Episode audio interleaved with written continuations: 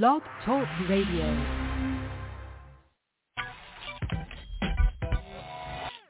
Audible.com presents Fifty Shades of Grey, the erotic best-selling novel read by Gilbert Gottfried. My inner goddess has stopped dancing and is staring too, open-mouthed and drooling slightly. Hear it the way it was meant to be heard.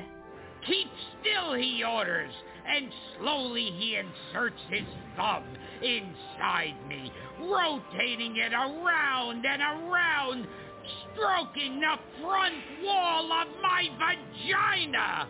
No fisting, you say. Anything else you object to?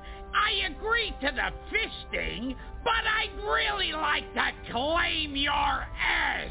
Famed voice actor Gilbert Gottfried gives a reading that can only be described as sensual. Holy fuck, is this wrong? But holy hell, is it erotic? Let Christian Grey seduce you over and over again through the voice of Gilbert Gottfried. But when he hits my clitoris, I cry out loudly. Oh, please, I groan. Quiet, he orders, not taking his eyes off mine. He scrunches my panties in his hand, holds them up to his nose, and inhales deeply. His hands reach around and touch my breasts, and my nipples pucker at his touch. Holy shit, this is hot. uh, back on. I don't know what the fuck just happened. And now we have, I made sure of it, two and a half hours of friggin' airtime. So even though that was supposed to be, so we're back on. Thank you, Bobby, for sticking that out. That was very amateur hour. I do apologize. Um, this, like I said, this has happened once before, and it happened to be during my last time I did a madness show. So I don't know. Maybe Blog Talk doesn't want me to talk about my own stuff. and Nathan's not back on yet, so um, we can talk about anything we fucking want to. Uh, so, um, where are you located right now, sir? Indianapolis. Indianapolis. So you're still up in Indy, uh, and um, Oh, yeah. so um, we will be um, in a few minutes. The rest of Sexy Witches are joining us, and we will talk about your current endeavors because you're starting to get your creative juice flowing again. Yes, yes, yes. We are uh, just still running and gunning, and uh, just got done with Witch House. Yeah, no, and Lovecraft is actually a good good thing to talk about because he's going to definitely play into this year's Madness theme. we'll talk about that in a few minutes. Um, I don't know what happened. I apologize. I've been gone now. I'm trying to also do promotion while I also talk to you. So, um, fuck it. Let's so go ahead. Talk about Witch House because you just had a premiere.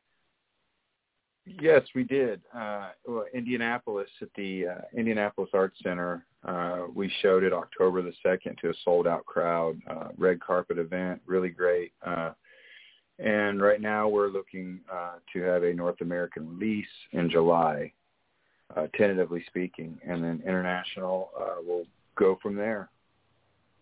Excellent. So um, Nathan's back on, and Nathan, since What did I miss? so well, we just talked briefly about Witch House, but we are going to talk about it again because, as you know, because you actually know about the theme, um, Lovecraft is probably going to play a major role in it. Yeah, absolutely, definitely in that wheelhouse.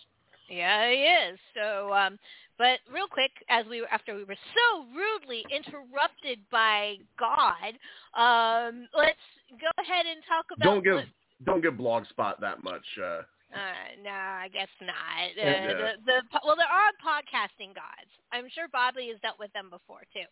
I mean, there's definitely podcasting gods out there, and they're not necessarily the nicest in the world. Um, but give your MVPs again for wrestling, and then we're going to go right into Bobby and what he's been doing lately and talk about Witch House a little bit more detail. So All right. Now, now Bobby, what, what we're talking about is there's a phenomenon around WrestleMania now where because people come in from all over the world to go to that, all the independent companies do shows in the whatever city it's in that whole weekend. Like WrestleMania, WrestleMania was in Dallas. Last weekend in Dallas, there were over 35 wrestling shows to choose from all throughout the Wow. weekend. And because it's all different companies, you get combinations of people that you will never see any other time than when everybody is in the same city at the same time. It's really a cool thing. But my uh, number three, It's like a my MVP multiverse.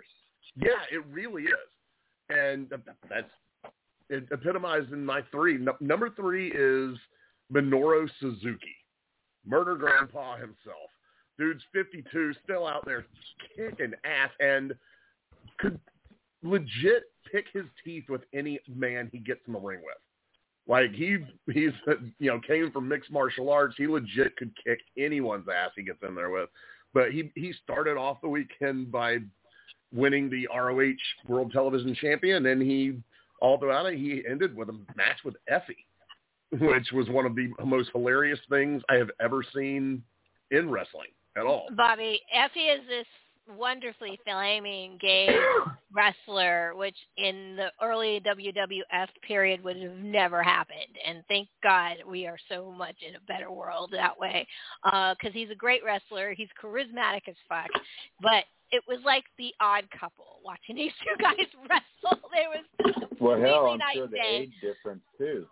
Oh yeah, th- th- there's definitely Minoru Suzuki wrestles people way younger than him. Uh, I mean, he's wrestled Jon Moxley on AEW. Uh, you know, he well, him and Moxley have history together actually Yeah, from New M- Japan Murder Grandpa sold six matches that weekend. In three different promotions. So, and he's wrestling tonight because um, he won his first American title during the uh, Ring of Honor uh, Supercard, which is so. Congratulations, Minoru Suzuki. By the way, we are joined by one of our other sexy witches. He's on the line. Our uh, in located in Orange County, California, is our Warlock of Orange County, Aaron Cogan. How you doing, sir? Woohoo! Not bad. How about y'all? We were doing fine until Blog Talk decided to hiccup. So uh, we're a little heard. behind, a little behind on our scheduling here, but thank goodness nobody's in a rush, so we got this. Um, and it looks like um, my co- longtime co-host and Madness conspirator, uh, Ravyn Jazper Hawke, who is also now in the Los Angeles area. Welcome, you're on with the Sexy Witches. Mwahaha. I'm so excited for the madness. Oh my god, I can't believe Girl. I'm doing it again this year. Uh, but before we get that, we're go- I want to get let Nathan have his MVP talk, and then we'll go into a brief like like news thing, and then Bobby, we're gonna do a quick news because there's a lot of things that just happened, and then we will go straight into you, um, Witch House, talk about a little bit what you're doing, talk about some of your earlier work, and then we're gonna go into Madness theme announcement. Does that sound like a plan, folks? Sounds like a plan. Yeah. Great plan. I'll make All it right. super quick. Number All three, right. number three was Murder Grandpa Minoru Suzuki. Number two is Effy, who, in addition to wrestling five different matches, uh, ran his own show, Effy's Big Gay Brunch, on uh, when they and had that amazing match with Suzuki, which was my favorite match of the weekend. I mean, there was one part where Minoru Suzuki is known for his strikes, and he's chopping Effy, and Effy's just looking at him going harder. you tell has no idea what to do. And he just hits him again. He goes harder. A, and then he backhands Minoru Suzuki and says, "I said harder, bitch." And Minoru Suzuki proceeded to cave his fucking chest in. Yeah, it was one of be the careful best what moments you wish ever. for. Yeah, it was a know, great moment. not to mention Effy gave him that big sloppy wet kiss. Yeah, and Minoru Suzuki had no idea what to do with that except pile drive him. So, and not in the way Effy was looking for either. So, It, it was it was a pretty good area. So Effy's number three, two. Who's number one then? Number one, Speedball Mike Bailey. Th- For Oh. the simple reason that this guy, over the course of three days, wrestled 13 matches. And he's That's still walking. insane. Wow. He he has not been in America Hey, for a long. is it- is- He's not been in America for a long time because he had a work visa issue that kept him out of the country for about five years. This was the like the first time he's been in America in a long time, and he came back to prove what he could do. I mean, he took on he took on Davey Richards. He had a match with Alex Shelley. He had a match with Effy. He had a match with God, who else? Uh, Bandito that that on uh, the WrestleCon show that killed. Like that dude came out to make himself a star, and God damn it, he did it. And I also want to give a shout out to the Briscoes who had several matches over the weekend. Won a title, lost the title, but you know, but and had the never. match, But wins and had hard. a legit and had a legit match of the year contender. Yeah, um, FTR versus Briscoes was was one of the best matches by far, tag team matches of the year. Um, and, we- we're going to be talking about that one for a long time. So, so WrestleMania weekend. If you don't have FITE TV or IWTV, go get those things and watch some of the indie matches. WrestleMania is just the tip of a massively bloody iceberg. Uh, and once again, oh, I also want to shout out to the Jackass match, and I loved watching Johnny Knoxville just do his thing in front of thousands, seventy thousand people. It was. So, yeah. So, real quick, some some updates. Obviously, um, I wanted to give a shout out to um, and RS, RIP to uh, Gilbert Gottfried, who passed away last night uh, after a long illness, and his heart finally, unfortunately, gave out. Um, I haven't met anybody in my circle that said bad things about Gilbert Gottfried as a person, Yeah. as a comedian. Um, he was a fellow podcaster. He also was a, a horror host, for that matter, with Up All Night. Uh, Yep. You know, he he's done. He pretty much was one of us um, and um, my favorite annoying Jew of all time. Uh, so I, I, I absolutely loved him, and I'm really sad that he passed, and that's why I opened with uh, his Fifty Shades of Grey reading, which is hysterical. Oh my Um, god. It is so funny. um, um, you know, and, and we lost Louie Anderson, and I mean, and and uh, Bob Saget, Bob which were, they were all close friends, and we lost them in a very short amount of time, and it's just really Yeah. sad. It's been a rough year for comedy, um, and the last year with Norm Macdonald at the end of the year too. I mean, it's it's Yeah. just kind Norm of been Macdonald. Uh, yeah, so that's really sad. I do want to report and um, that yes, unfortunately, my uh, ex-father-in-law Michael Cogan did pass the day after the last broadcast. Um, after and uh, once again, if you want to listen to a little bit of his career, because he was a Grammy-nominated uh, engineer, um, you know, go back to our previous show and the last half hour, we talk a little bit about his his own accolades and what he did over the years. So. Um, a lot of and we also lost uh, uh um in the wrestling world there was a bodybuilder ah, i can't think of his name right now he also died today um and he was Yeah. mostly known for bodybuilding but he was also known well known in the professional wrestling circles. I'd have to look his name back up i'll do that in a few minutes. Um so a lot of things are going down. Uh will smith was banned from the academy for 10 years after resigning after the bitch slap that was seen across the world. Um so i mean there's a lot of things going on. It's also the fifth anniversary of someone myself, Nathan, and I truly loved, um, and could the madness would not have existed if it wasn't for him, and that would be James Harris. Um, today is the fifth Mm. anniversary of his passing. I can't believe it's been only, Doc it's Terror. been Doc Terror. It's been five years. Um, you know, Wow. that, it, it it seems like it just Wow. happened. Um, and once again, the madness. He he he actually was the first person to help me design the madness. He made my first poster for the madness. He taught me everything I know to this day about video nasty. And if it wasn't for him, I don't think I would be a panelist, Bobby, or I would have met you. So, um, you know, it, it, it, you know, between him and Nathan, I owe everything to those people, um, to them, to to making me what I am today. So, thank you, Nathan, and thank you up there, James. I know that you're watching some kind of bloody boob show in heaven. So, uh, you know. So, uh, you know, so a lot of things happening. And I was mentioning today is the 10th anniversary of Cabin in the Woods. So, once again, another Wow.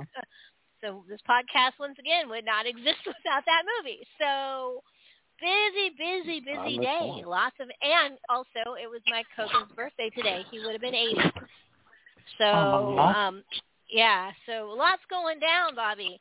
So like I said, this is a very jam packed show, so thank you for being on it. so Uh, now let's go back to Witch House, Bobby, since my rest of my sexy witches are on now. Talk about what you can, because I know it's not out where people can see it yet. Correct? Yes. Uh, we're So- looking for a uh, July release in North America Ooh. So, uh, um, so what what can you what can you talk about? Well, I can talk about quite a bit of it. I mean, because it's just such a, uh strange, you know, you know Lovecraft as it is. There's no real quick and simple plot, so there's not a lot that I can really give away. But I can still talk about it because it's like you've really got to experience it, like watch it to feel it. You know. Um, Um, is it an adaptation directly of one of his works, or is it inspired by his work? Well, it's kind of a mix between both because uh, I don't know if you know, but uh, you know Brian Yuzna, Reanimator, Oh, yeah. The Kids. You know, I would all- love to have him on He- this show. He's on my bucket list uh, interviews. So, Yep. Well, well, I met Brian at a film festival in New York back in 2018, and uh, I had some films done, and he took them to Cannes and wanted to start representing me. And he said, before you Oh, start wow. the next one, I want you, I, I want you to start talking to me about what you want to do. And it was really interesting conversation because he basically he says, you know, if I work with a young filmmaker, please at least listen to some of the things I'm suggesting. He says, because if you don't, this could become a very time consuming and costly hobby for you. And I thought, wow, there's a way to check me at the door. I'm listening. I'm all ears. So we looked at Lovecraft, and he says, "Why don't you find one of his works, you know, and I adapt something from it because that's where he's he's a big Lovecraftian guy." So, um, you know, obviously we didn't have the budget to do some of the alien worlds and interdimensionary stuff that in, is in most of his stories. So we found a short called The Dreams in the Witch House, which is something that's centered around an old house and a coven of witches. And uh, that was something that we could really uh, touch base on and, and move forward with it. So uh, we, that's it. Yeah, that's where that that came from. so Brian Yuzna, uh, you know, he he directed Society, and he's producer of one of my favorite films of all time, The Do- Dolls, uh, by Stuart Gordon. Uh, so, uh, we're, when someone like that takes you on your wing, I mean, yeah, you said you listen, but how do you secretly geek out all the time? Um, no, because all that is that way out the window. This is really like grow up quick, son. This is business. These guys are taking your film to Cannes. If they tell you to reshoot something, you better reshoot it. If they tell you the eye line was off for that or this doesn't fit the story or is wasting time, get rid of it and find something that'll work. And um because of our listening and taking I mean it took a long time to get this film done because if we had done it the way we were intended to do it it wouldn't be nearly what it is now. Um we just had them checking us like grading our paper every step of the way like this is what we want to mold this film into. And we're like 13 international awards, 20 plus selections like internationally and uh nominations, wins, and all sorts of categories. And I have to say, I, we attribute a lot of that success to these veterans. You know, John Penney uh, from Return of the Living Dead and uh, The Kindred. He uh, has worked with us in our story as well on it, and as an advisor, and as more and a sales agent as well. But yeah, That's that's interesting thing about Go ahead. uh, Go ahead. interesting thing about John interesting thing about John Penney is his dad went to college with Ray Bradbury. Oh, So Ooh. when John was a little boy, Ray Bradbury would be over at his house. Like he just Uh, yeah, he remembered growing up around Ray Bradbury. this is so badass. I'm like, Um, wow, you guys have a lot going on. So you've always been kind of a festival darling, but now you're actually breaking into uh, larger things. How do you feel about it as a, on a personal level? Um, well, it's uh, very humbling, and it's just check your email every day and do what you're told, and and it's just it's weird um, to think that you know our films can you know I just remember it doesn't seem that long ago I was at me and my before we were married in her apartment on a table in the middle of the night just writing ideas down and just here we are now um working with some bigger people and bigger budgets and uh it's really a good feeling I, I'm so happy for you, Bobby. You deserve every inch minute of what you're going through, good, bad, evil. It all is wonderful to know that because we've always been your cheerleaders. I know Nathan's been one of your biggest cheerleaders for a long time. Hell yes, he has. Yeah, I love it, uh, Nathan. We have we have had some great fun together on panels and screenings and just overall just partying our asses off. I, I, Yep. I, I met you um, when We you were doing, uh, you know, the you know Dogs of Kilo County uh, in the in the stop animation. Yeah. In fact, we've had you on the show because of that. Uh, but really, we really started bonding when you uh, did Belly Timber, and I won your uh, little trivia contest, and I guess I bounced on the stage, and everybody noticed.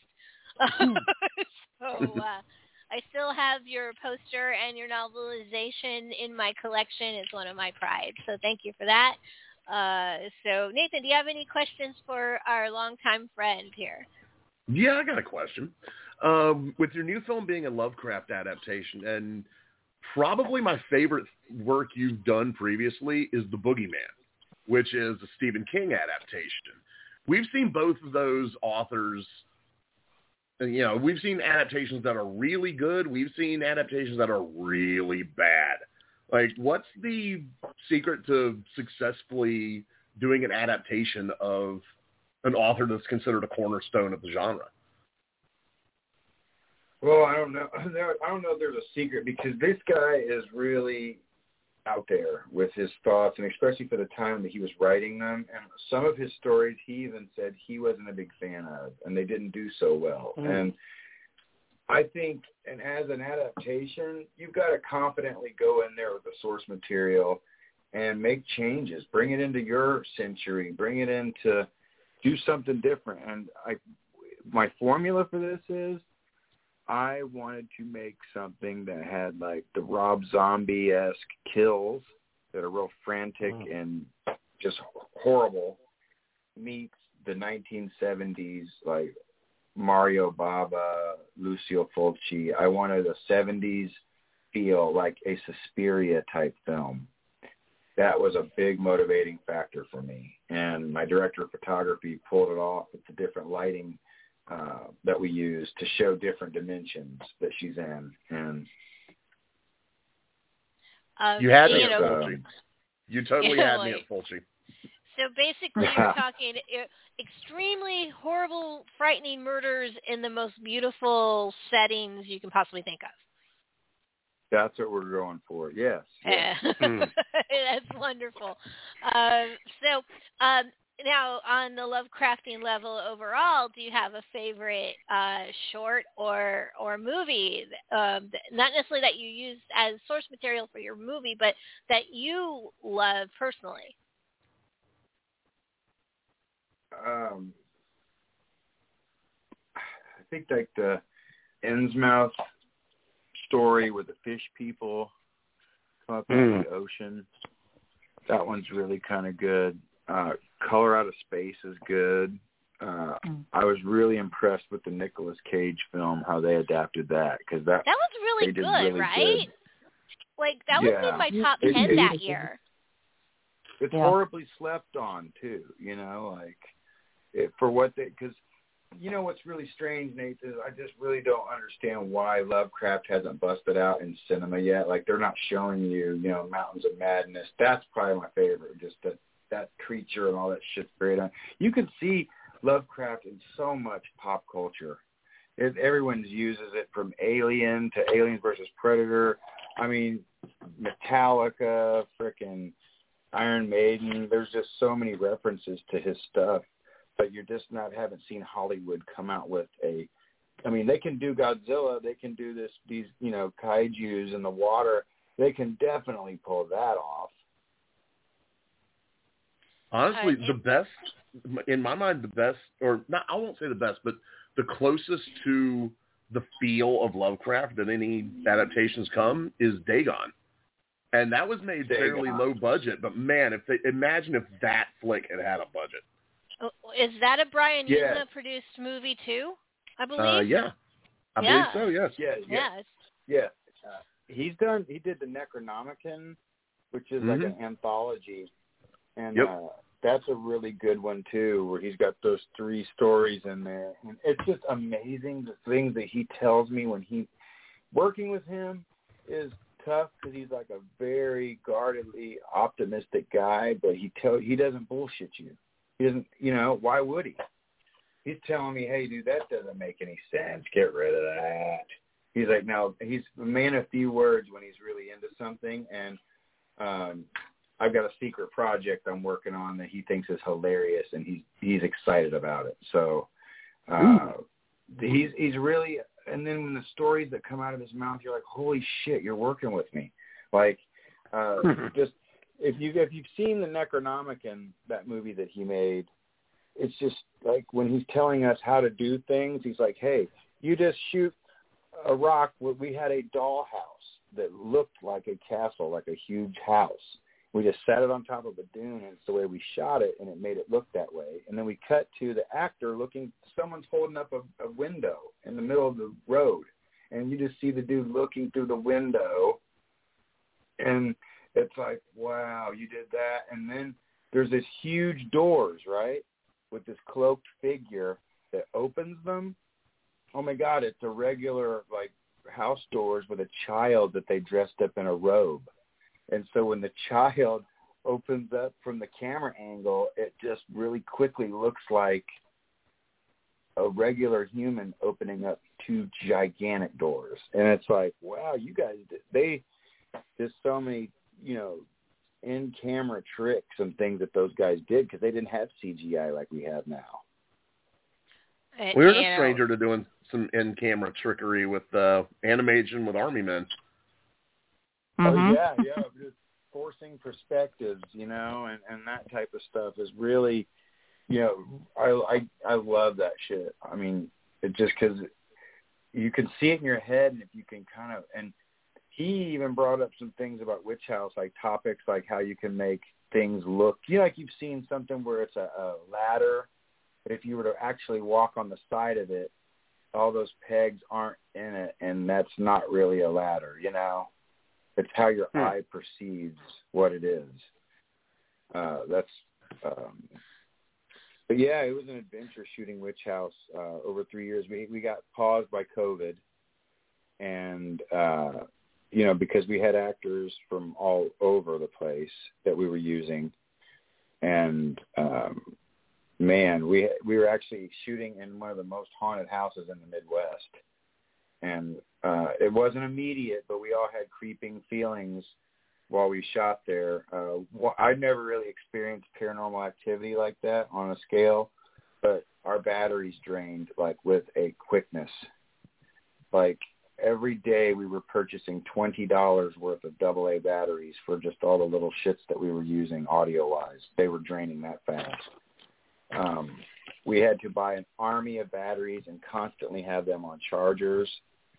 Um, there was a lot of uneasy feeling. Crew members and people, we shot a, a lot of this film in the attic. And when you see the film, you can see how the structure of the attic is perfect for the story because it just has these sacred geometric lines in the wood.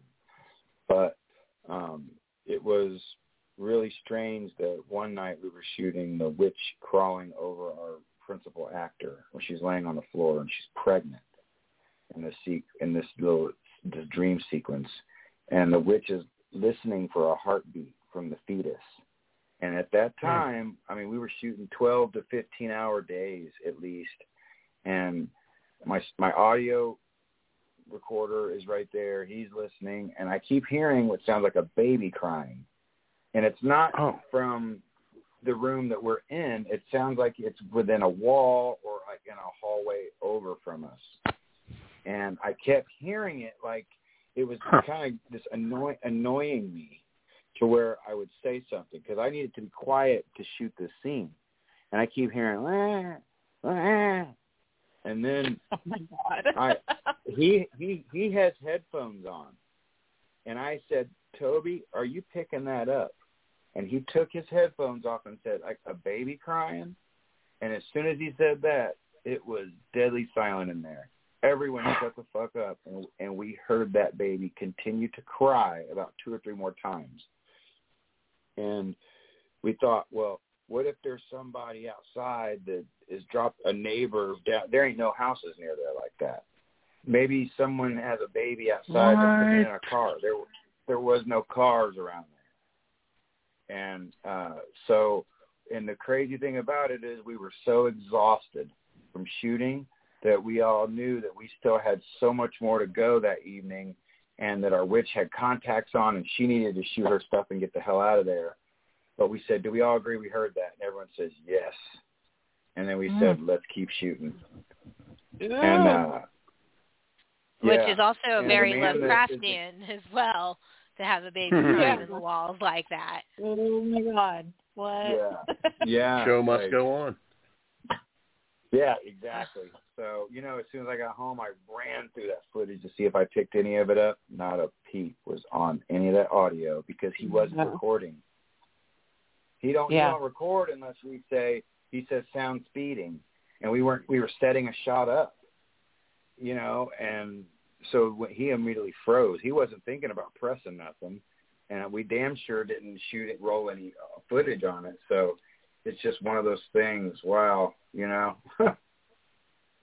Wow. Well, Yeah. that that is creepy, but it adds to the whole atmosphere of your film, I would believe overall. Um, and um, so um, now that you have concluded and you're working on the distribution end of things for Witch House, what do you have anything else up the pipeline? Well, before we break into that final thing about that, is the man that's Please. the caretaker of the house. He, he doesn't talk to anyone about things that occur around that house. He doesn't want to put anything in anyone's head. But if you come to him with something, he'll let you know if what you saw was true or real. And when we came to him the next day with that, he says, "Yep, you heard baby Elizabeth." He said she was born, lived for three days, and was buried on the property. And then when the family had gotten a vault and moved everything, they dug up, exhumed the body, and moved her to a different location. And that's fucking eerie. That would make the hairs on your Wow. Like that wasn't just a random Halloween prop. That was a person. Wow. You you you've actually with that story have done better than any, uh, 50 seasons of Ghost Watch of Ghost Hunters. Uh, you know what I'm saying? you know, uh, you know that that's incredible, and I'm happy and also terrified that for you that you had that experience. But you know, when when you when that when you do ha- do something like that, whether it, it, it whether you feel comfortable or not, it is a gift. So remember that it Yo. was a gift. Yes. Yes. It was, and uh, very, just you know, very respectfully, like, you know, wow, that we were able to, because the, we disturbed the energy of that house by coming in there with all our racks of clothing and people doing table reads and you know marking off stuff, all bright lights and noise and laughter and you know what I'm saying. That's a lot on that house and whatever energy was going on, and. uh there's I mean there's all sorts of things that's happened in the house and it's just we were we were very respectful and nice and took care of the property and well one nice thing I have to say is the man never let anyone shoot there. He's turned Travel Channel down, he's turned all the ghost hunters down. But for some reason he thought he liked us and just wanted to see and what's funny is he thought that we were just going to shoot some exteriors because we were going to just shoot the exterior of that house, but then go somewhere else that we'd be able to afford to do it. And then he says, "Well, you guys can shoot inside the house. I mean, I don't care." Wow. And we're like, "Okay." cool. So, well, he thought that we wanted to do some photography. This dude drinks beer from the day, the minute he wakes up to the time he goes to sleep and he's just an old dude, does the yard work, all that stuff. So, and when we showed up with racks of clothing, I mean groceries, people, fucking just filing cabinets full of paper. I mean, the scripts, just all this. He says, I thought you guys were, he says, you're like moving in. And so, uh, but what we did, he did not charge us one penny to shoot there for three years. Wow. But Cool we took care of the fence repairs. We we got the house looking really nice so he could have a paranormal day. We would mow the grass for him, leaves, cutting any yard work we would help him with, and we got the place so in good good ship shape that he actually had a paranormal big event in August. And you guys need to come again if he does it this year, and ended up helping pay like a good portion of the property taxes on that place for the year. So Nice. good Indiana friend helping Indiana friends. Nice. Um, guess what, Bobby? We have a caller. Okay. Well, let's bring him on. So, 5030 503 area code. You're on with the Sexy Witches. Hello. Hey, I'm a first time caller, long time listener. My name's Courtney. Hi, Courtney. Hi. Hey. How you doing? Hey. You can call me Um, Court if you want. You're, you're on with the Sexy Witches and our guest host tonight, Bobby Easley. Do you have a question for our panel? Well, I guess it's not really a question. Um, so I've listened for a long time, and I'm I can't Thank even you. remember what the subject of tonight's show is. But I just love paranormal stuff. Um, and so I Oh, thought cool. I'd call in. Nice. Yeah. So, have you guys ever been to a barn party? No. A barn party? An Yeah, Amish it's- one. it's Uh, called a yeah, barn yeah, yeah, yeah, it takes party place in a barn. barn. Yeah, yeah, yeah, yeah. parties it's in a barn. barns. so it's yeah. a barn party, right? Yeah, so I went to this barn party, and there's like a bunch of hay everywhere, you know. Um, people wearing gingham, you know. We're just having a hunky dory time, and Yeah. everything is like super fun until they release the pigs. You know what I mean? I guess like you'd have to go to a barn party to really know what I'm talking about. But um Word. yeah, like once they release the pigs, like the pigs are really hungry and so like it was kind of funny at first, but they started eating this dude's face at one barn party I went to. And this was actually just last weekend. And then me and my friend were like, Whoa, we gotta go. Okay, this is weird. So we started to leave the party and we were on this like dark, windy road, right? Like this shit is freaky. This barn party went crazy. It's it went wrong, you know. And so we're on this dark road, and like there's this lady in this white dress, and she's like soaking wet too, you know, like just drenched. Long black hair, and I was like, this is definitely a ghost, right? This is definitely a ghost. yeah. And we pull up beside her, you know, because we think she's a hitchhiker, but like, why is she wet? And like, should we pull up beside her? Is this a ghost? Sure enough, we pull up and we're like, hey, lady, do you need a ride? And she frickin' disappears. Oh. What? Yeah, so sorry. I just wanted to talk about paranormal stuff. well, we Yeah. appreciate So- it. So uh, No was question. she- what was she wearing? Like I said, she was What wearing a was she white dress. She was wearing a white dress. Oh wow. A drenched white Yeah. west. Uh, okay. Wow. Need I mean, like more classic parties. Japanese ghost, right?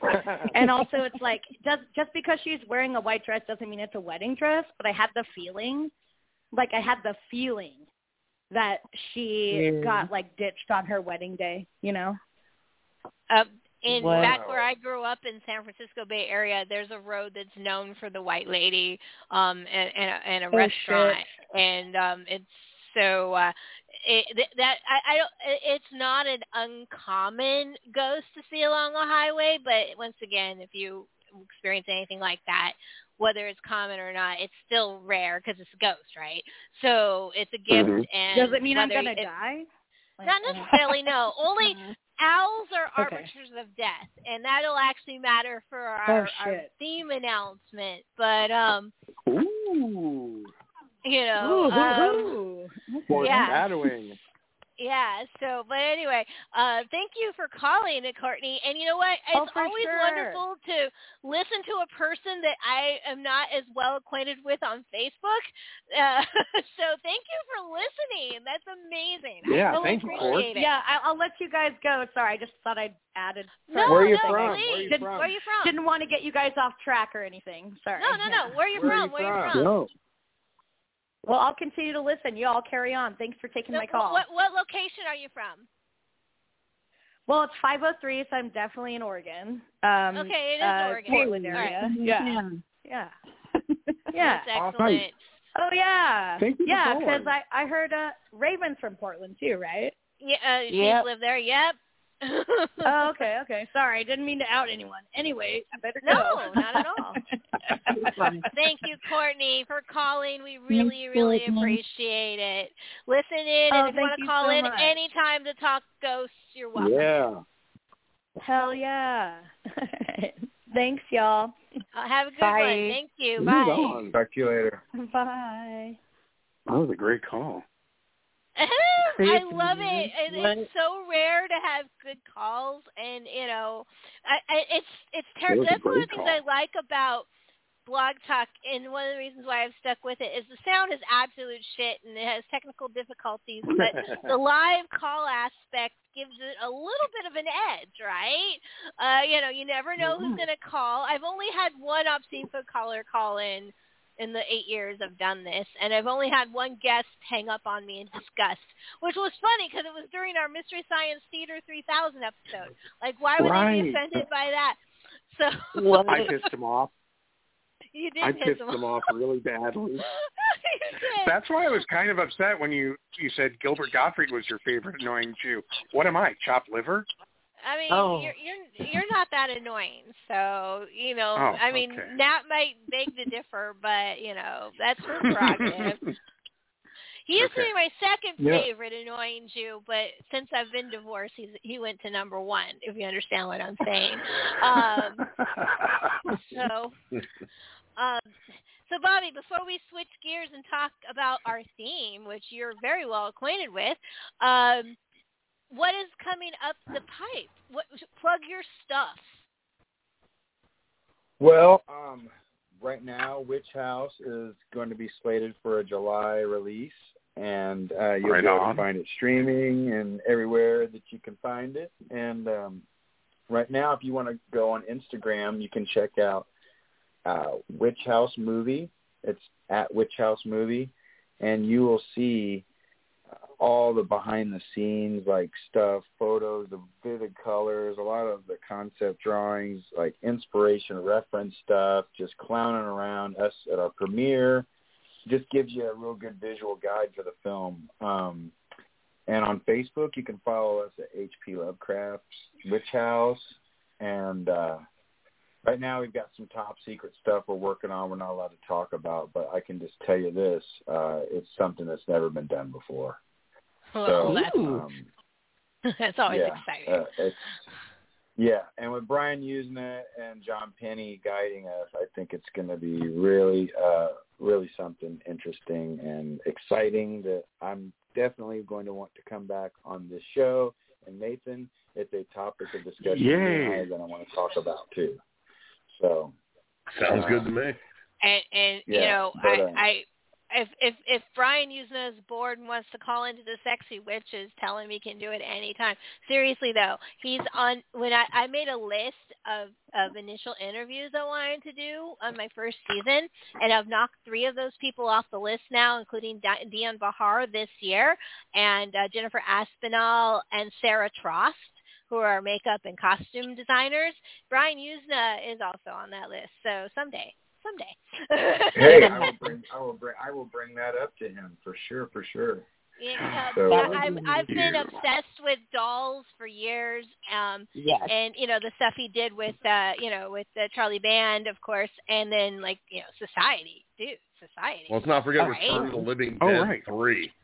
oh well, Hello. yeah. Yes. Oh yeah, the ho- I, I have this lamp of sexy like icons of horror, and she's on the list. She's on. She's Of on. She's one of the course. people on it. Yeah. So, yeah. So I bought it at Days of the Dead actually. So Awesome. yeah, so uh, that's cool. So uh, let's take a about a couple second breather, just one, because I need to catch my breath before we change topics, because this topic is near and dear to my heart. All right, everyone. a toast. All right. A toast. A toast. Woo! Let the madness begin. The madness. Madness. here, here. Cheers. Cheers. Rock and fucking roll.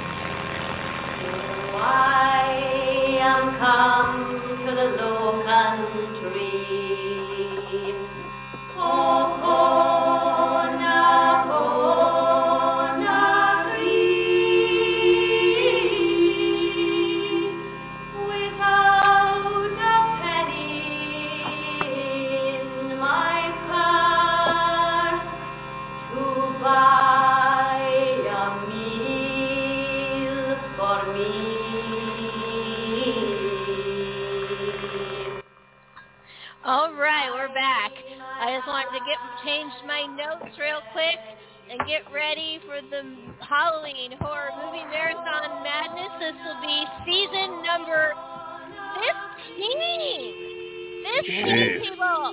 I've been doing this for fifteen years. That's almost half. Wow. Oh my god, I am feeling so old right now. Um, last year was a lot of fun. We actually changed up completely and did almost exact opposite of what we normally did, and we covered uh, horror action and dystopian futures. I wanted to slow it down a little bit and bring it back. We're gonna, by the way, the binge is back, everyone. So yay, we're gonna be back to the binge. Uh, I'm sure there's a few Hell people yeah. out there that'll be really happy about that.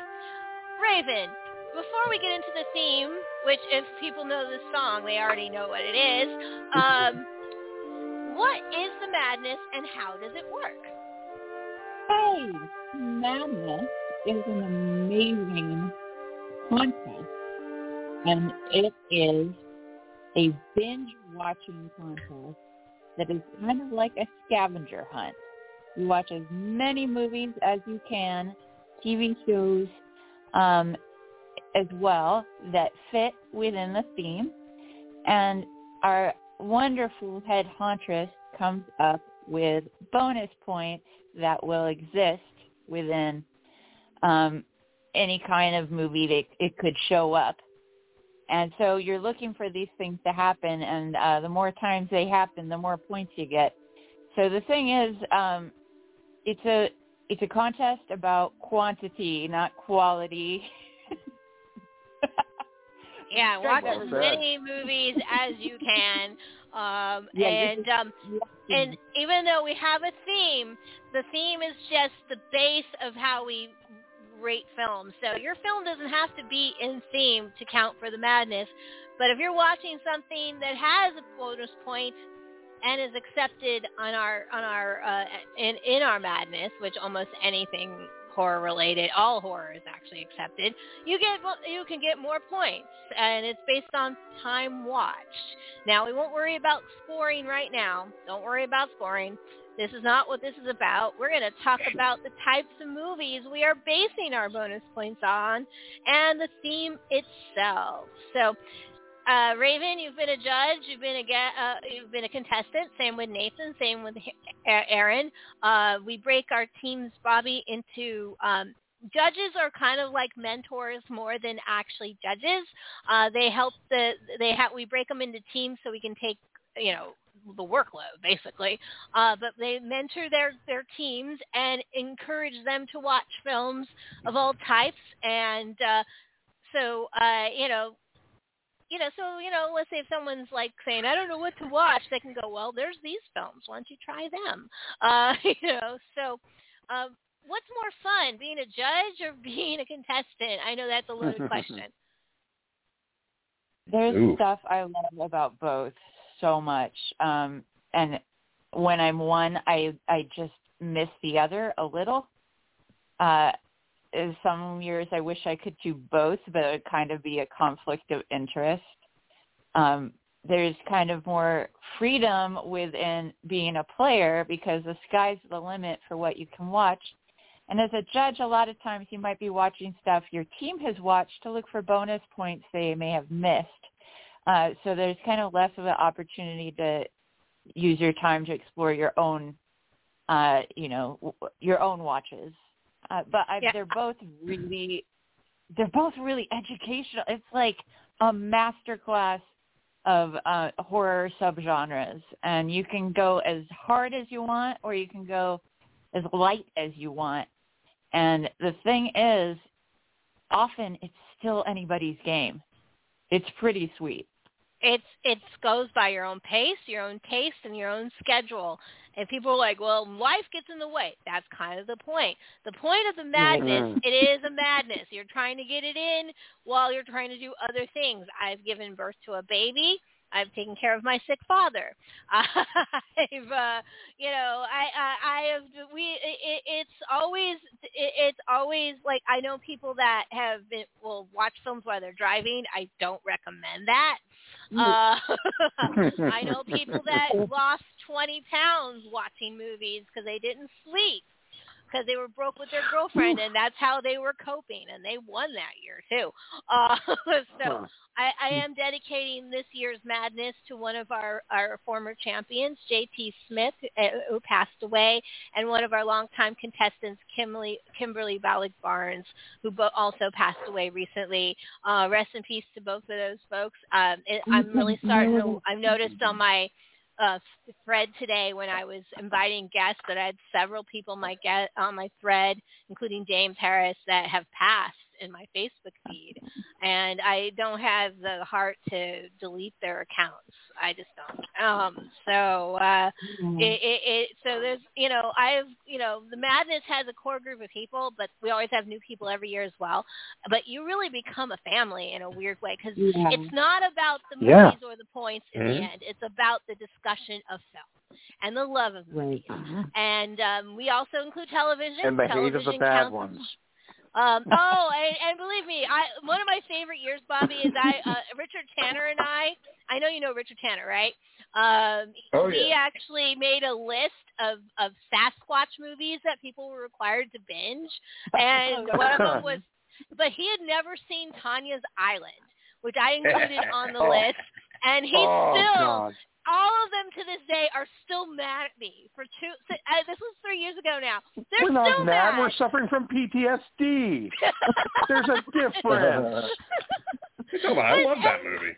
I know, right? I pay for my therapy, buddy. Then I'll be fine. so I mean, it, Hmm. it, it, it, it, even Richard was mad at me because you know he loves all Sasquatch movies, but apparently that one was his where he drew the line. And I'm like, Yeah, you have to. Rick Rick Baker did the suit. You've got to see it, right? and the puka shell necklace. Come on, it's wonderful. Oh, so anyway, oh man. so, Wow. so Vanity um, doesn't know how shorts. Flashbacks. I'm gonna have to start drinking now. well, uh, I don't. Well, puka, I was gonna say I don't know if puka shell necklaces will come into play, but they just might this year. Oh come into God, theme. no. So uh, I mean, well, you know, Oh. uh, Very well could. it, it depends. I mean, so let's go ahead and and announce the theme. Now, I did not come up with this year's title. It was actually Nathan. I I had a bunch of ideas and I was close and he said one that actually almost mirrored one I was thinking about and when as soon as I heard it I knew it was the right one. So are you ready, Bobby? You ready for what we're gonna do? Here we go. It's the I'm Halloween ready. Halloween horror movie marathon madness this year is Monsters of Lore and Witches Galore. So um, Yes. yeah, so I I want to say for the record, I came up with this thing before that bitchin' documentary, but yes, ladies and gentle witches, we are doing folk horror this year. One of my favorite genres, and for the first time ever, an ATB, which is our high point value for a film, will go to if your film has a sexy witch. Yes. Right on. Yay. So we are sexy witches. We are all ATB because you know we're you know I want to say for a sec Yeah. as a rule I usually tell people that sexy witch is a state of mind, and I'll tell you right now, Bobby, Nathan, Ravyn, and Aaron, we're all a bunch of fucking sexy witches right here. Right. We're all pretty That's sexy. right. Yeah. Goddamn but right. I am going to actually define a sexy witch for film this year. Um, and what I mean is a sexy witch Hmm. will be an aspect of maiden or crone, uh, maiden or, or mother. So crones aren't going to be considered sexy witches, but maiden and mother witches will be. So Ingrid Pitt and the Wicker Man, sexy witch, right? Yeah. Um, Well, yeah. I, Yeah. you know, uh, you but know, can you so- can you really can you really kink shame the crone lovers though? I'm not Oh, kink no, no. shaming them. Not They're just not, they get points for them.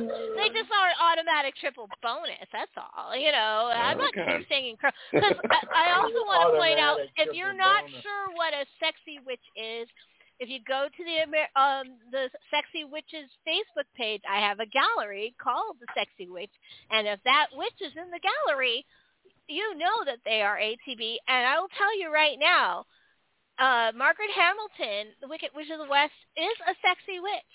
She is not a crone. She is a mother. Okay. So, uh, you know, you know, but also Glenda, she's definitely a sex. Billie Burke, oh yeah, sexy witch. Oh, yeah. Yeah, So, Mhm. I mean, so you know, so this year, The Wizard of Oz would be an automatic triple bonus. So, uh, Right you know, yeah. So I love, you know, so this is going to be a fun year. Um, and the folk horror documentary, it's got the really long name. What is it? Folk horror documentary. You know which one it is? The four-hour Mhm. one. Mm-mm. Yeah, yeah. Uh, Woodland Um, Dark and Days Bewitched, which is on Shudder. Um, I if you want to like do a quick deep dive on yeah. folk horror, that in itself will give you about 40 titles you can easily put into the madness. Now, for some people, 40 titles Absolutely. two weeks. Um, but uh, Yeah. in, you know, in Dark. madness. What's it called? Uh, Woodland, Woodland Dark, Dark and Days and Days Bewitched. Bewitched. Um, and Shudder dropped a Right. buttload of nice folk horror uh, titles on their streaming service. So uh, Awesome. it'll be a. I have a feeling Shudder is going to play prevalently this year in the madness. But it is a four-hour documentary, and I will give a, a specific point value for that, which will be good throughout the madness and the warm-up. So I'm going to encourage people to watch that documentary. It's very comprehensive. The only movie I think it leaves out is uh, from Thailand, which is called The Mystics of Bali, which is about Penanggalans, which is a type of vampire that uh, eats children. That fly. It's a, basically Yeah. it's a head that flies off and, and it has entrails and then sucks the blood of uh, pregnant women. Uh, you know, it, it, it's it's it is. not there, which is weird because that's like the most mainstream Thailand horror film ever, right? And it's a Uh, weird ass movie. It's wonderful. The, oh my god, the score is so good to that movie. I mean, it is one of my favorite horror scores. Uh, but uh, there is other Thailand movies in, mentioned in in Woodlands Days. Uh, but um, I think that's the only omission I saw. The rest of it, matter of fact, I was actually embarrassed with myself because they called the big three. Which is The Wicker Man, which is going to be our mascot film this year, which is a very important film in my Nice. life. Um, and of course, uh, Witchfinder General with Vincent Price. So Vincent Price will definitely be a wild card this year. Um, and- Hooray.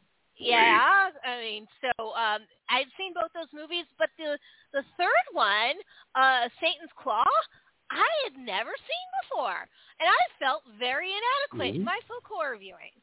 Uh, like, have you all seen that one before? I know Nathan had. I've heard of it, but Claw, have yeah. not seen it. Yeah, I, I was really surprised and embarrassed that I hadn't seen it. Well, I've already fixed that. It definitely has a sexy witch in it. oh my god, is she sexy? Young but sexy. Um, definitely maiden. Uh, so, uh, Mm-hmm. you know, uh, so I, you know, that's the big three. Obviously, all three of those films are going to be automatic triple bonuses. Um, but you know, uh, there it, there's going to be certain tropes that are going to come up. Uh, one is things buried under the ground. Disturbing earthen graves and stuff is a very Yep. common thing in folklore. Um, let, I, the one that comes to me that's the most recent I saw was a movie called the what was it? The Boys of County, which is an English film um, and about uh, it, it's a trope on the vampire, but it's not really a vampire. Uh, and uh, they, of course, disturb the grave. Um, what was that, that Clive Barker demon movie? Rawhead Rex. Rawhead Rex. Rawhead Rex Yeah. definitely would put. Bobby, do you have any other films that you can think of about where pit, someone's disturbed something underground and it's caused all sorts of shit to go down? Well, I'd like to say Pumpkinhead. Oh, Oh, yeah, yeah. that would definitely. Mhm. Pumpkinhead would definitely be a folk. There's th- th- now she's a crone, but there's definitely folklore involved, so there will be bonus points for that movie. Um, let's see what else. Can I name one of my favorites? Yes. There was a TV movie that Gene Roddenberry did that was a pilot. It's going to be a s- series with, uh, oh gosh, Robert Culp, Gig Young. Gig Young passed away, so uh, it didn't happen. Uh, a very young John Hurt, and they uh, disturb the satanic temple and break the seal and release a demon, and there's sexy witches. And in the British version, there's even uh, uh, a little nudity involved as well, and it's just so much fun. Gene Nice. Roddenberry's Spectre, and I have a bootleg copy of it too because I love it so much. Ooh, maybe Nice. you should post. Maybe you should convert it, and we could do a special group watch of it. Can I Hells please do yeah. another one? Can, Go can I please give you guys one more? Yes. And this please. is one of my favorites from when I was, you know, getting into, uh, you know, my voice was deepening and like seeing sexy witches and stuff going on. But uh the Lair of the white worm. It's funny Oh, 'cause I yeah. was just thinking about that right as just I before you love said that it. film. Oh my I God, Ken, love- Ru- Ken Russell She is probably going to be a wild card also this year because he's got All at least three movies that I can think of. Uh, uh, now, to define a wild card, Bobby. A wild card is any if they're on that list. That means you can watch anything, no matter the genre, and get a point for it. Um, you know, so if you see them in a talk show, you get a point for it, for example. But Ken Russell has at least two, maybe three films Outfitters theme, including The Witches. Uh, Yeah. Oliver Reed might be an excellent wild card this year too. Uh, you know, uh, he's going to come up a lot. Uh, but Lair of the White Worm, I just rewatched that again recently, and I fucking love that movie. Like, it is so I good, fucking right? love that movie. I Yeah, absolutely every fucking thing about it. It, God. Here, it- here. It's, it's not just the sex; like the whole story is awesome, right? You know, there's a lot Yes. of sex in it too, but uh I just I remember loving the videotape cover, you know, uh, because the hell I was in the probably seventh or eighth grade. So imagine what that looked like to me then. And even watching it now, Mm. it still holds up with just the camera angles and her acting and just the, that checkered floor, the snakes and I mean, the Boy Scout in the rain, her driving. It's just so stylishly fucking awesome. I I love that film. I've loved that film for a while. and just It- fun. It is Can I fun. throw a couple out? Yes. Uh, first one I'd like to throw out is actually a movie I've been kind of looking for a way to shoehorn into talking about. It's a movie called The Spine of Night that I just Ah. recently watched. It recently Oh, dropped right on on. Shudder. It's it, it's like a psychedelic version of Fire and Ice, and it feels like a spiritual successor to Heavy Metal, which is one of my favorite movies of all time. There is a prominent witch character. There's lots of folklore going on. That movie totally can count as folk horror, and it's also just really badass. I highly recommend everybody check out The Spine of Night. Patton Oswalt and Lucy On Lawless right now. That was Mhm. great. Yeah, it Yeah, looks amazing. And Uh, also in the Go no, ahead. go on. No, no, no, no, go say? ahead. No, no, no. I'll, I'll wait. I'll wait. Oh, okay. Well, I was also going to say my uh, second one I was going to bring up. It doesn't have a witch, but it does involve folklore and it does involve disturbing spirits and all. And that's a movie called The River Runs Black. Bobby might know that one. Oh yeah, that's my movie. yeah. Yeah. Yeah, River Runs Black, which is one of your earlier films from 2012, right? Yeah, yeah, yeah. That's uh that's that's one that man, if I had a budget I'd love to reshoot that, Nathan. You know they say you Mm. shouldn't, but gosh, it, it would Nah, be leave- a really good one. If Sam leave, Raimi leave it, can leave it alone his as a testament of when it was made, man. you know, I- Yeah, yeah, yeah, yeah. I, uh, But, you know, uh, either Man, folk horror I have is really scary. Reshooting. It, you know, folk horror. A lot of people are like, well, what is folk horror exactly? Folk horror is stuff of legends. It's stuff of tall tales. Um, it's it's pagan mythology. It's creatures um, and that scare your little kids at night.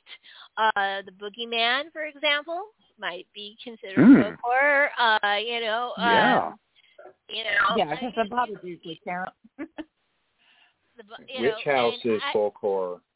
And well, Yeah. Lovecraft Yeah. is definitely going to get a bonus point this year.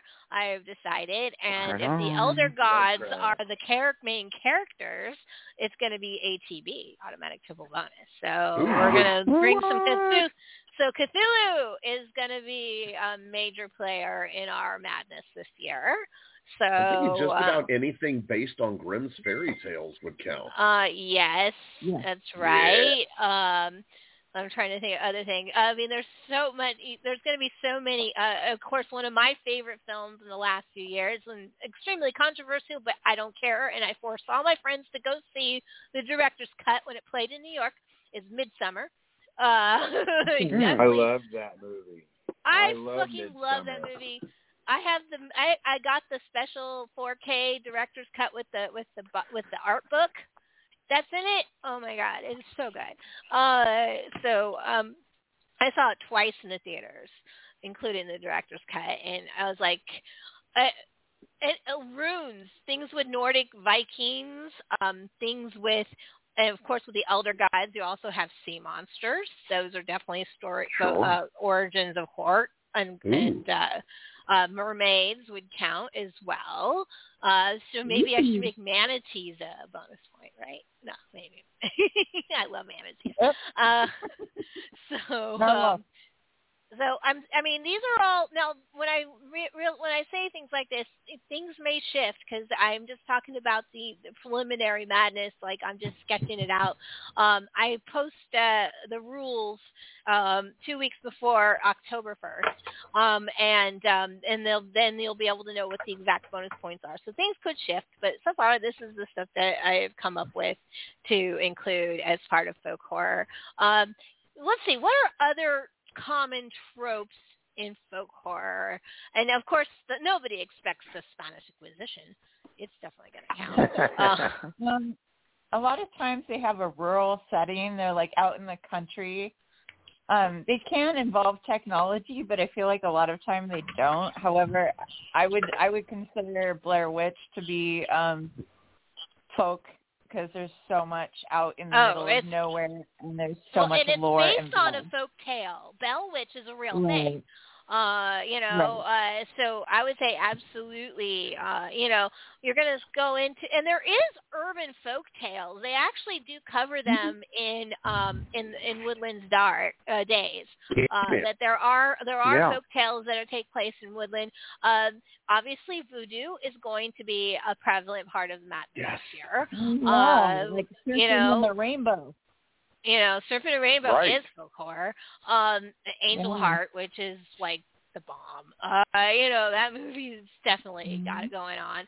Like once again, pagan mythology is definitely going to play a major player in it, and some offshoots of Christianity. Uh, Santeria, for example, would would definitely come up in Mm. this. Um, we also don't forget Vikings. Uh, I'm going to Yeah. accept Vi- the I'm going to accept the Vikings TV show um, as, as part Oh, of the nice. matches this year. Uh, so uh, especially because the Northman's coming out on the 22nd. Robert Eggers, everything he does is folk horror. Uh, so uh, you know, uh, and like, come on, it's Robert Eggers, Vikings, and Alexander Skarsgård. You don't think I'm not going to be there first opening day? Yeah. Uh, Yeah.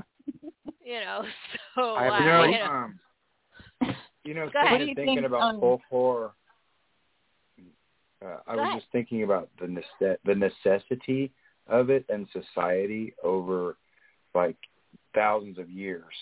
For example, I was in the Mm. Philippines and my friends were we were on a beach and I wanted to go swimming in the beach at night. And they're all grown now. And they said, "No, no, no, no. There's monsters in the ocean. You can't go swimming in the night." And I'm like, Wow. "Well, they're they're right, but they said they tell us all that as kids. Because think about it, here in the United States, we're worried about our kid running across the street and getting hit by a car. There, they're worried about a little baby wandering off and getting into the water and getting sucked into the water. You know what I mean? So that's a safety measure, Mhm. like the woods, all these rural settings. The Irish had those bog spirits and just jackal. You know, this stuff is to keep kids out of the woods and keep them scared about. So you know, as a way of legends of what will happen to you if you go into the woods at night. That there's a witch that will eat you, little kid. You know, like Yeah. Uh, it- it's lessons. interesting too, it, and it continues because I mean, even on the internet, you have the Slender Man. You would consider that a folk tale. Um, the Yeah. Mothman uh, is folk tales. Uh, let's see, Do what's the, cryptids the count? Are we counting What? Cryptids? some cryptids may count. cryptids. Uh, oh yes, um, you should count cryptids. Bigfoot I mean- is really a folk horror in a way. yeah, uh, Bigfoot and well, is, uh, Sasquatch creepy comes little up quite a bit. Right. What do you, A Jer- Liz? the the you Jersey? Devil. Yeah. Mhm. Oh, yeah, yeah, yeah. Liz, do you think um an American Werewolf in London is folk horror? It definitely has a rural It does have elements. it has elements to it. It'll probably hit bonus points. Um, it's Yeah. accepted anyways. Um, like I said, it doesn't have to be a straight Sure. horror, fi- uh, folk horror film to hit bonus points. Uh, but you Yeah, know, I found because I was also really thinking about Grabbers, which So- is an Irish film. Oh, it's yeah. not folk horror, Yeah. but it definitely yeah. has tropes. Um, Yeah. So, That movie's Um, funny yeah, as hell. Brothers is a great example. uh, Grabbers is awesome because they really did drink to shoot that movie. That's what I know. It's I want to Well, see it's an Irish if movie. they have a commentary with that. You know, um, I'm trying to think of other other folk tales that are modern. Chupacabra. That's a relatively new vampire. Uh, so uh, you know, I would say any vampire that's not Transylvanian in origin or any zombie that's not Romero origin might be considered folk horror because the zombies and vampires in Asia, for example, are very different than uh, Yep. our typical Transylvanian uh, Hollywood um, vampire. Uh, so uh, you know, um, I was thinking about Mario Bava's Black Sabbath. Um, the, his vampires Yeah. aren't vampires; they're uh, Wurdalaks, um, which are a type of vampire that feeds on their own family. Uh, so you know, uh, there's and and technically the boys from County Hell that's technically a vampire, but it's not like any vampire that you'll see as you know the common tropes that we call vampires and werewolves mostly come from the Universal films. Like Universal Mhm. movies took like Lycanthropy and Silver and Full Moons and all of that stuff was a was a trope of the film, but it is so ingrained in our society. We consider that the trope right? It, it, even though it really isn't, which I always find kind of fascinating, like how influential those two movies are. Um, I'm trying to think of other other possible. Uh, Baba Yaga will probably come up quite a bit in the story. Um, you know, once again, you got witches. Um, Troll Hunter. Troll Hunter. I have to Norwegian horror. Um, there's going to be a lot of that. Um, the Ritual uh, is another film with a classic um, pagan monster, um, which is it's interesting. Bobby, have you ever seen The Ritual? The Rich is that the newer film, isn't it? Yeah, it's a newer film, but the, um, without spoiling it too much, um, the main monster in that movie is a god. He's a Norse god, and he's actually Sleipnir the horse, of all things. Yes, but he's yes, not yes, like yes. Hey, hey, hey. Oh, you're talking about the four guys that go hiking out in the woods? yes, that's Yep. right. Oh my God, that's so good. Yeah. It is Yeah. right, Really and that's damn definitely good. a folklore story, right? It's a folk tale. Yes, it is. Um, yes, that that is so simply put and done like the movie Alien. They're in Yeah. an isolated spot. Those four guys, and it's just it. It first, no one's really, you know. what I mean, wow, that's a really good one. Ritual. Yeah, uh, Um, th- there's a lot of really cool movies. Um, well, I mean, obviously English folk tales are going to be major, major players because you know England. Eng- I mean, come on, The Wicker Man is English. You know, uh, Pyewacket is Yep. English. Blair of the White Worm is Irish. Boys of County Hell is English. Mm. Uh, you know, we we could, you know, th- there's going to be a lot of uh, of the children would also probably Yeah. be because once again you're disturbing something from the underground, right? Um, Ooh. which is Can I, so. Go ahead. Can I throw a trope out here? Yep. A trope from a common trope from this type of flick that would probably open up a lot of well, perhaps I should say a trope tropehausen is curses. Curses. Oh yeah. Sure. Look at her curse. Yeah, pretty much anything that carries a curse would count. It'll get Pet a bonus Sematary. point. Pet Sematary, yes, mm-hmm. for sure. Um, I was thinking, even though it's Christian imagery, but it actually has a lot of uh, pagan tropes going on. Was a movie that I watched with Nathan this year for the first time. Uh, Michele Soavi's The Church. That would. Oh uh, yeah. Yeah. So. Uh, that, that, that one that one also hits the disturbed something underground tr- uh, ATB. yes, it does. Well, I don't know if that's going to be an ATB, but it's definitely going to be a bonus point. Well, the bonus point then. Yeah. Yeah. The Irish. There's an Irish film that A24 came out with a couple years ago called The Hole in the Ground. Oh yeah, Uh, I have. I'm looking at it right here. The hole in yeah, the that ground. was a film. yeah, Yeah, pretty- um, that's definitely a disturbance that was caused from fucking with a hole in the ground. uh, antlers would definitely play Yeah. into it because of Native, Mhm. Native American Wendigos. folk. Wendigos are definitely Yeah. folk folk tales and folk horror. Um, Yeah, and I love Wendigos.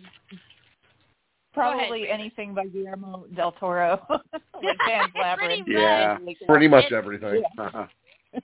Yeah, I mean, not- you've got a not- ton of cryptid stuff, you know, that if you think about like the legends, like your Wendigos and your uh Mothman, Jersey Devil, Bigfoot. Yeah. I mean, and that's just the the, American Western creepy. ones. I mean, you, you got a that's whole Appalachian too, you know. Oh my god, Yeah. Appalachia! You could do an entire madness just on the folk tales from Appalachia. just- Some, Yes. Somebody asked me a question, and and I saw it on Facebook, and I actually had to think about this. Is Paul Bunyan a kaiju? Babe the Blue Ox Whoa. definitely is. Whoa. Babe definitely is a No, Babe definitely is. Paul's a liner. Yeah. Oh my God. The kaiju. Oh. This is like No, you know I what? No, he's he's sentient. He's he's he's got the strange, but he doesn't have the creatures. No, I'm I'm he- I'm not going to give more it to him. akin- No. Paul Bunyan is more akin to Ultraman. Yes. I mean, but I cannot he- believe I just made that connection. I mean, well, I mean, I- not Norse giants. I guess giants are. He's a giant. Giants are definitely folk tales, and you know Paul Bunyan is too. I I don't know if there's Yeah, a but- horror film based on Johnny Appleseed out there somewhere, maybe. Well, I maybe bet there is. There's got to be. There's got to be. There's a Paul Somebody Bunyan one. There's got to be a, a Johnny Appleseed one. Hey, So we are- we are he was coming down if he that- was. Go ahead. If he's if he was married, Johnny Appleseed surely would have a horror story about himself. Uh, Wait a minute. When you, when you said you're doing something that's never been done before, Bobby, is it a Johnny Appleseed horror movie? Oh, my no, God. No, no, no, that's funny. Um, I was thinking of the more foreign as foreign movies that would be falling into this category. The Wailing, which is a fantastic Korean film, would fall in there. Baskin would probably fall in there. Oh, yeah. Um, Yeah. Um, any other suggestions on that? Hagazussa might fall in there too. Uh, Häxan for sure. Um, let's see. Any other? Yeah. Go ahead. Oh well, you know what Queenie would say immediately is Krampus. Well, Krampus. Of course. Oh yeah, Of course. That's, that's the biggest fault. Yeah, we missed right over Germany. yeah, Krampus, yeah. for sure. I mean, there, Germany then- once again. Go ahead. Yeah. Like, There have been um, a couple like- of La Llorona films, and Oh, uh, I oh, actually yeah. grew up in San Clemente, not far from San Juan Capistrano, where you know the legend originates. But there's one film, and I don't remember which of the films that ties it to the disappeared and uh, the the the people that have been killed by the government, and uh, that would definitely fall under the umbrella of folk horror, I would think. I mean, it, there's so many. I mean, once again, it, it doesn't have. You can if you're watching an action picture, action horror movie, and a trope comes up, you get the bonus point. There's so many ways you can go with this. That, with this, I just hope. I do hope people do hit some traditional folk horror while they're in there, um, because Yeah. there it's a it's a travel trove of treasure um and it's just some gl- some of my favorite films of all time are in there um you could even say a movie like uh, Ingmar Bergman's The Seventh Seal would count um you know uh, you know the Grim Reaper oh my god he's like the Yeah. folktale monster right so uh Oh, I got one for you. Uh, what about Kwaidan? Quite on. Ooh, maybe. Yeah. Um Onibaba might be another one that would fall in, you know, Mm. Asian ghost stories. Oh my god. Once again, well, that's let's take it another Australia So many. the Babadook. the Baba The Doo- Babadook. Yes, I mentioned that. There's Baba also we were- Hey, uh, yeah. there's there's also one, quite you know, a 'cause we haven't. There's quite a few Coffin Joe movies that would fit the bill. It's true. Oh, right on. You know, a really crazy scene that's folkish to me. Do you guys remember Tales from the Hood? Yeah. Yes.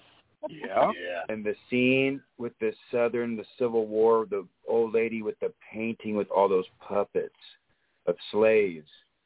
And remember that Hmm. real cruel master in the house. All of a sudden, he was getting messed with, and he looked back at that painting, and another like uh, puppet was missing off the painting. And they were running around that house. Oh, that was creepy. The music. Do you remember that, Nate? Oh, I do. That, that was that was really a, that was a of that was a frequent rental back in the day. yeah, oh yeah, totally. Frequent rental. Oh yeah. Uh, there's not a lot of Civil War like horror stuff. Is there really? The, Like just the Supernaturals. no, not not okay. really. With, But with you, LeVar you made one and of those. um, Belly Timber and, is uh, close, right? I mean, Yeah. well, that's cannibal, yeah, but yeah, it's yeah, your own movie. yeah. Um, I was thinking Um, about Black Death, uh, which is Christopher Smith, Yeah. who's one of my favorite directors. Uh, there's definitely a sexy witch in that one. I mean, Carice Van Mm. Houten has played several sexy witches in her career, including the Red Witch in Game of Thrones and the White Witch in the Black Death.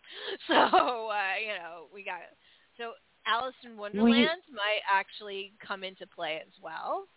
Children's We stories. often Hey, the monkey's paw. Oh yeah.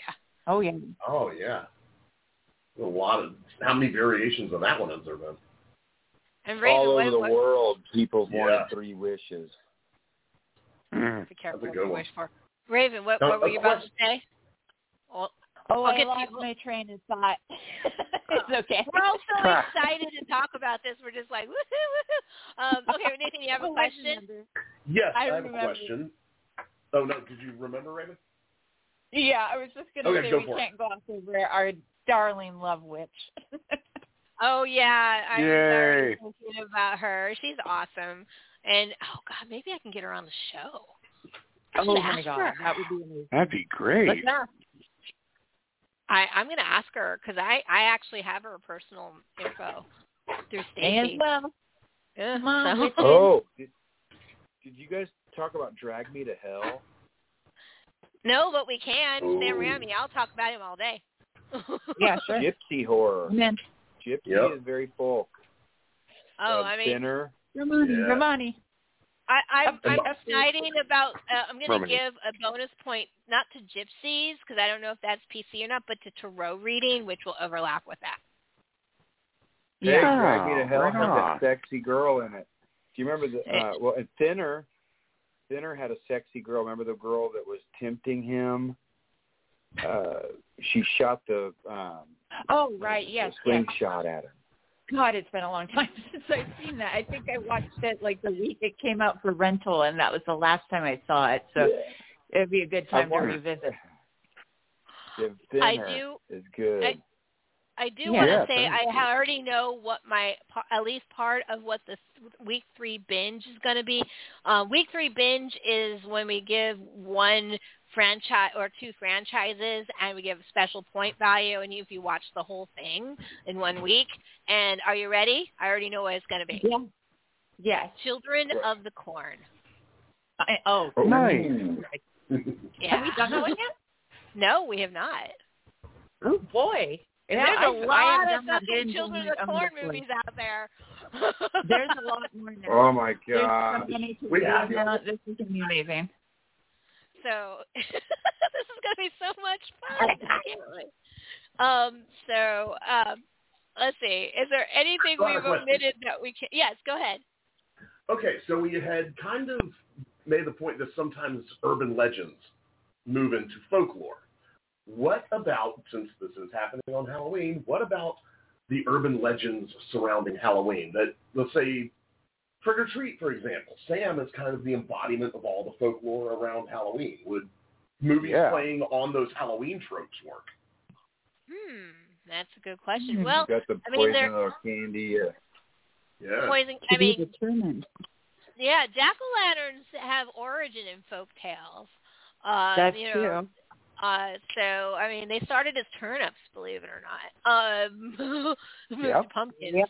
Um, so there might be something about that. And I don't want to dismiss all vampires. Once again, I'm going to be selective on my vampires. Like, uh, but uh, you know, the vampires are also definitely there's folk origins in vampire lore. Uh, so, uh, you know, we'll have to think about it. There's a lot of, like I said, there's a lot of avenues we could do with this. This, but you know, but for the most part, I think witches are going to be my centralized creature of of highest value because it's, Awesome. we haven't actually concentrated on witches on a madness yet.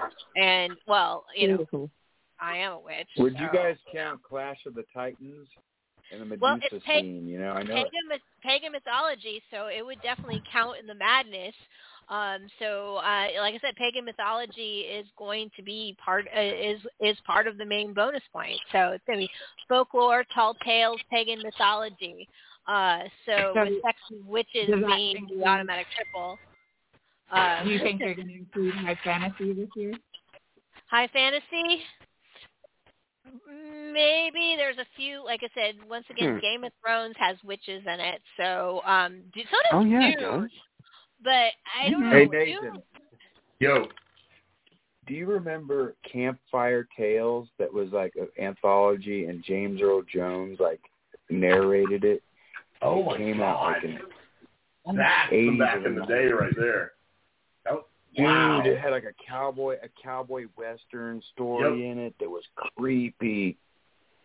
Wow, I, I haven't thought about that movie in years. Oh my god, that's a good pull, dude. But there's there's like because they're all kind of like folky stories. Yeah, there was another movie called Campfire Tales that came out in the mid '90s that was terrible. So you got to hmm. make sure you get the right one. I'm just looking at both of them. Very cool. Oh my god! I'm so excited that you guys are excited for this this year. And once again, I want to say the, the the documentary just solidified my choice. I was already leaning towards it because I figure because I often go the exact opposite of the theme from the year before.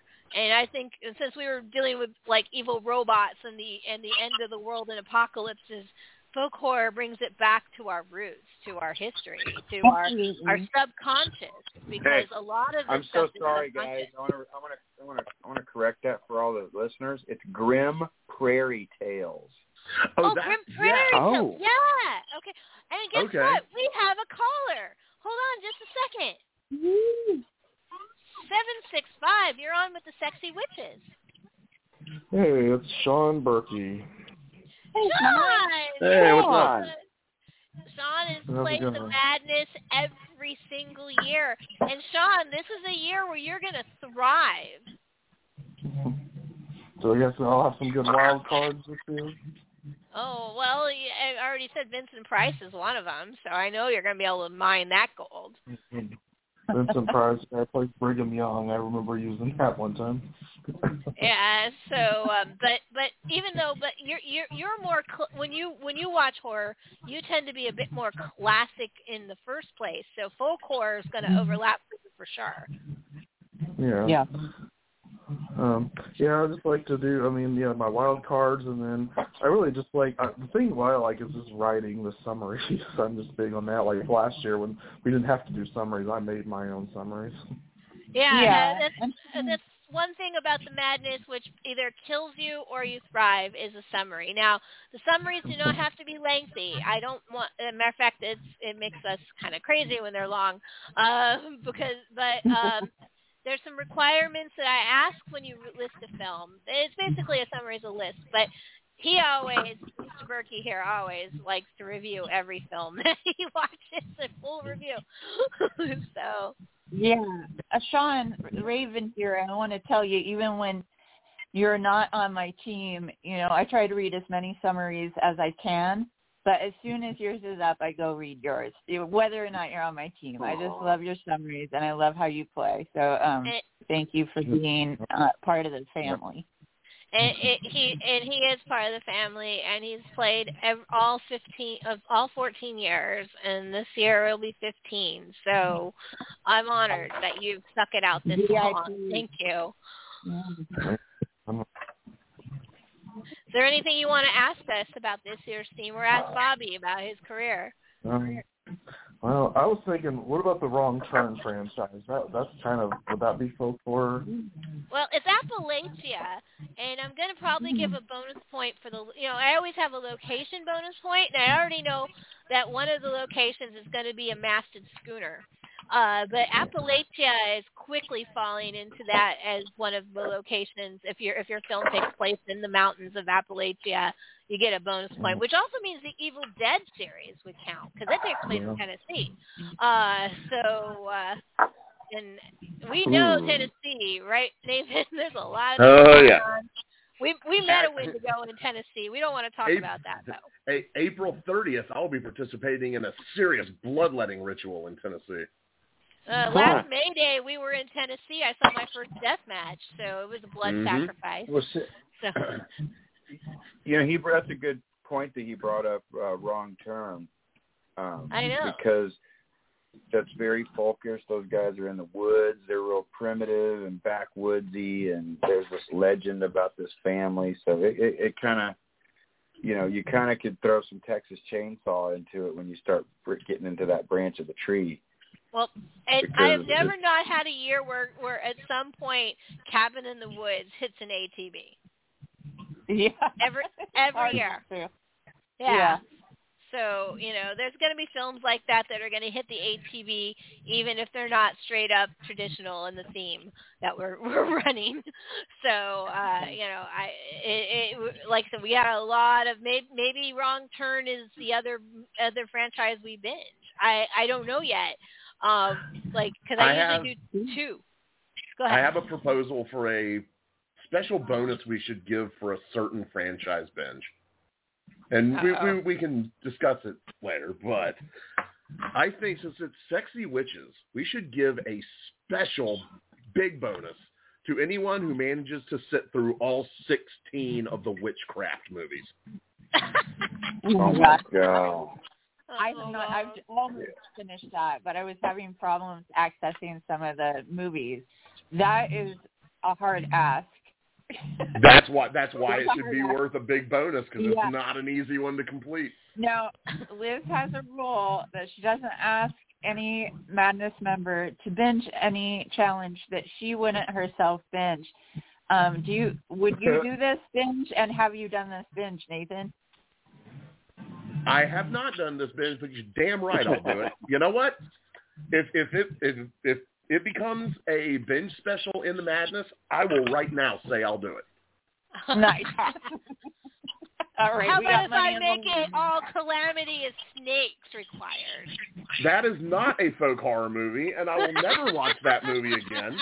However, Un- Unearthed Films will be putting that out later this year with a commentary track featuring me screaming like a little girl. Perfect. Yes. What I always Yeah. wanted.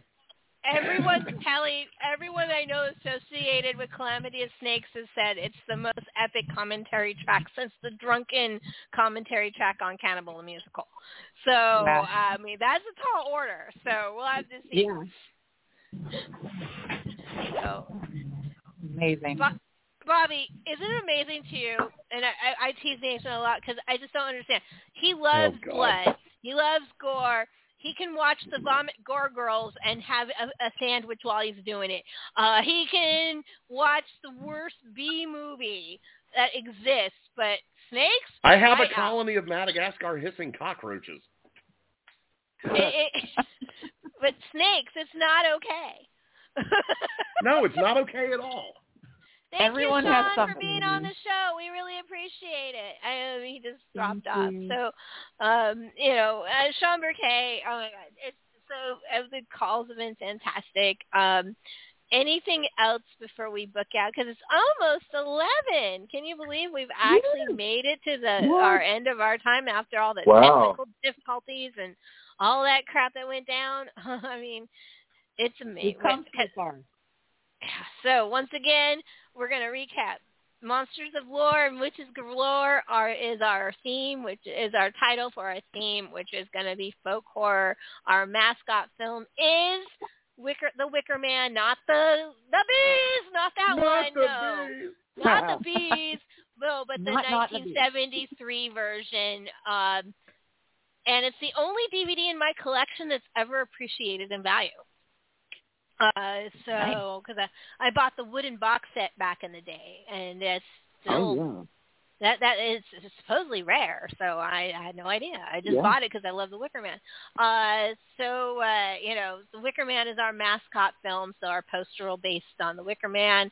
Um, and of course, I would say that the soundtrack to that movie will also probably be our mascot song of the year.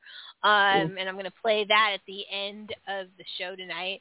Uh, and that might change, but either way, the the soundtrack.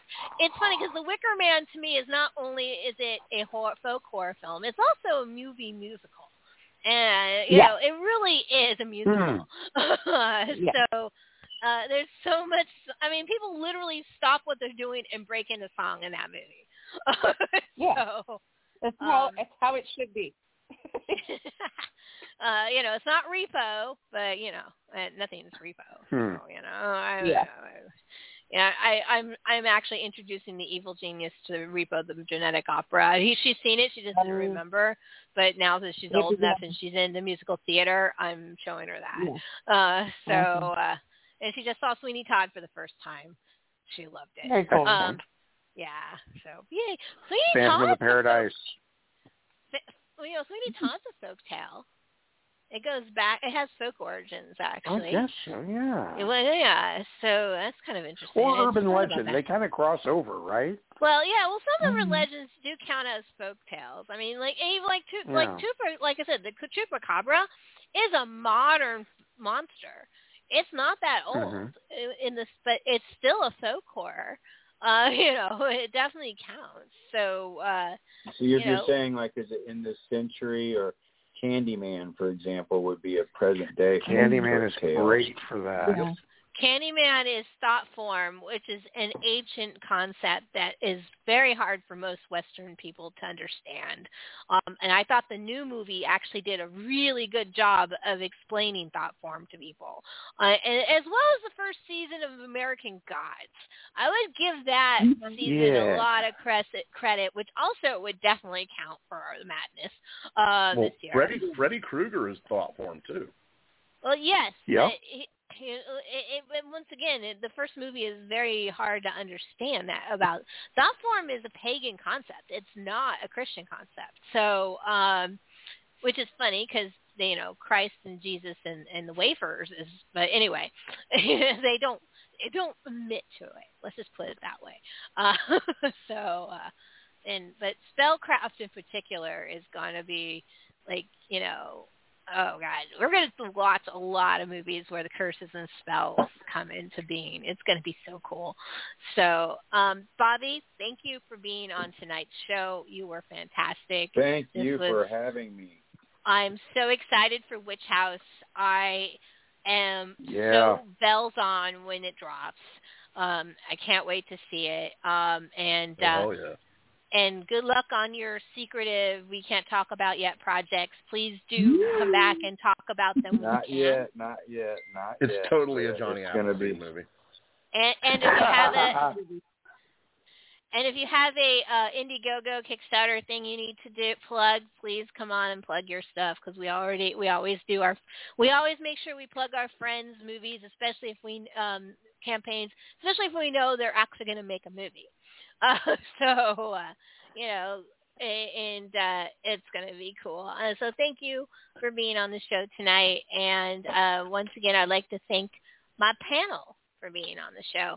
Um, and we're going to continue with our witches and folktale um, theme with next week's show because I got a phone call from Jeremiah Kipp, and he's going to come on and talk about Slapface next week. So um, Yay. Yay! So that's going to be awesome.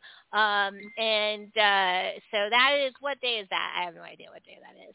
Um, that is the 27th of of, of April. That's next in two weeks. And I also want to make an announcement. That is my last broadcast from the Metro DC area. As of the following week, I am moving to Atlanta, Georgia. So oh wow Really? yeah, so so I am now moving to the south, leaving the DMV I'm so behind. happy for you. Yeah, That's so um. Congratulations.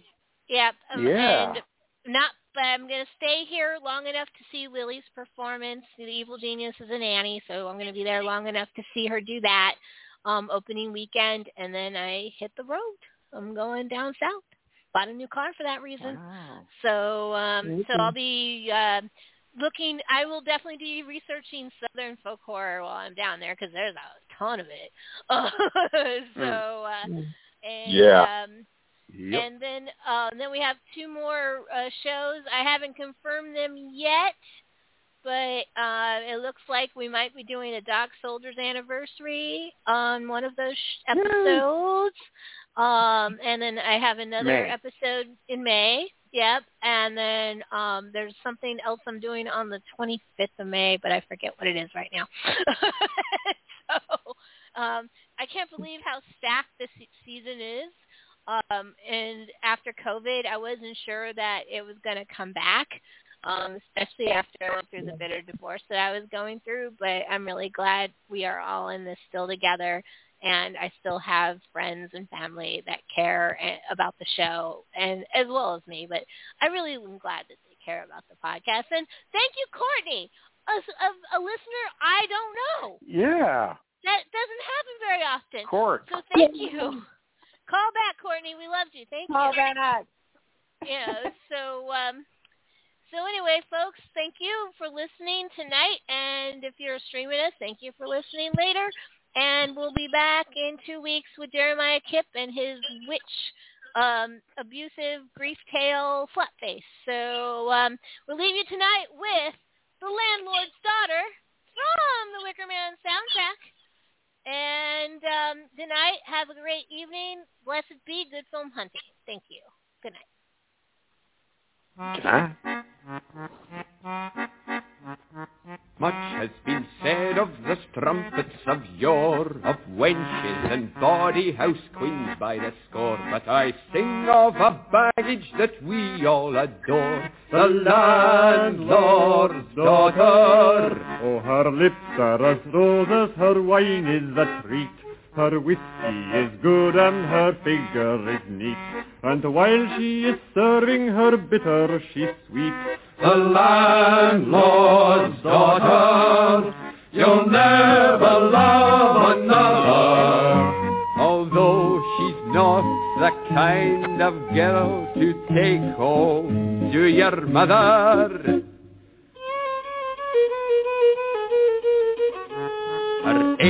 Is lively and strong to the taste. Tis brewed with discretion and never with haste. You can have all you like if you swear not to waste. The landlord's daughter, and when her name is mentioned, The part of every gentleman do stand up at attention.